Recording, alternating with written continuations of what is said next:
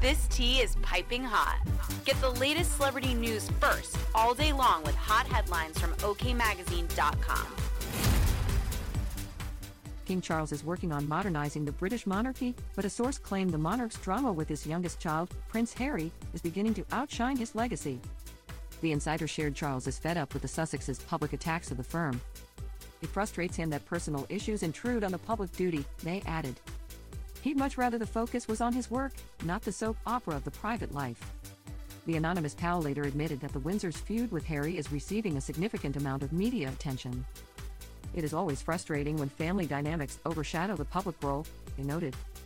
OK previously reported a British outlet said Harry and Meghan Markle contacted Charles on his birthday, and the conversation was a turning point in their relationship.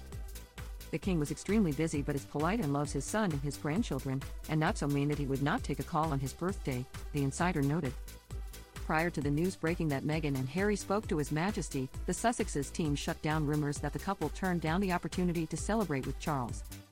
In response to UK media headlines, there has been no contact regarding an invitation to His Majesty's upcoming birthday, a rep said in a statement. It is disappointing the Sunday Times has misreported this story. Royal expert Rebecca English explained how Harry's decision to insult Queen Camilla in Spare drove a wedge between him and Charles. There is undeniable anger at the anguish the king believes Harry caused the late queen in the last years of her life, not to mention the insults he has heaped upon his own wife Camilla, of whom Charles is understandably protective, the editor wrote in an article.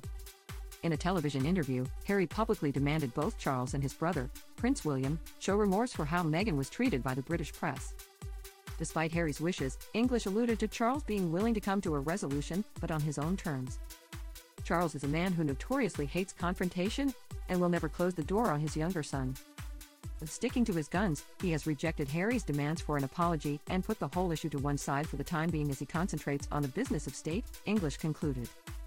As Charles and Harry begin to work on their relationship, members of William's inner circle disclose the Prince of Wales isn't interested in spending time with the Duke of Sussex.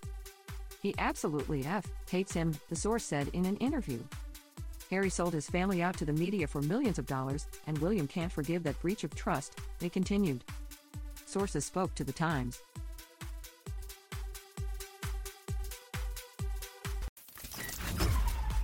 We'll keep you updated throughout the day with the scalding details.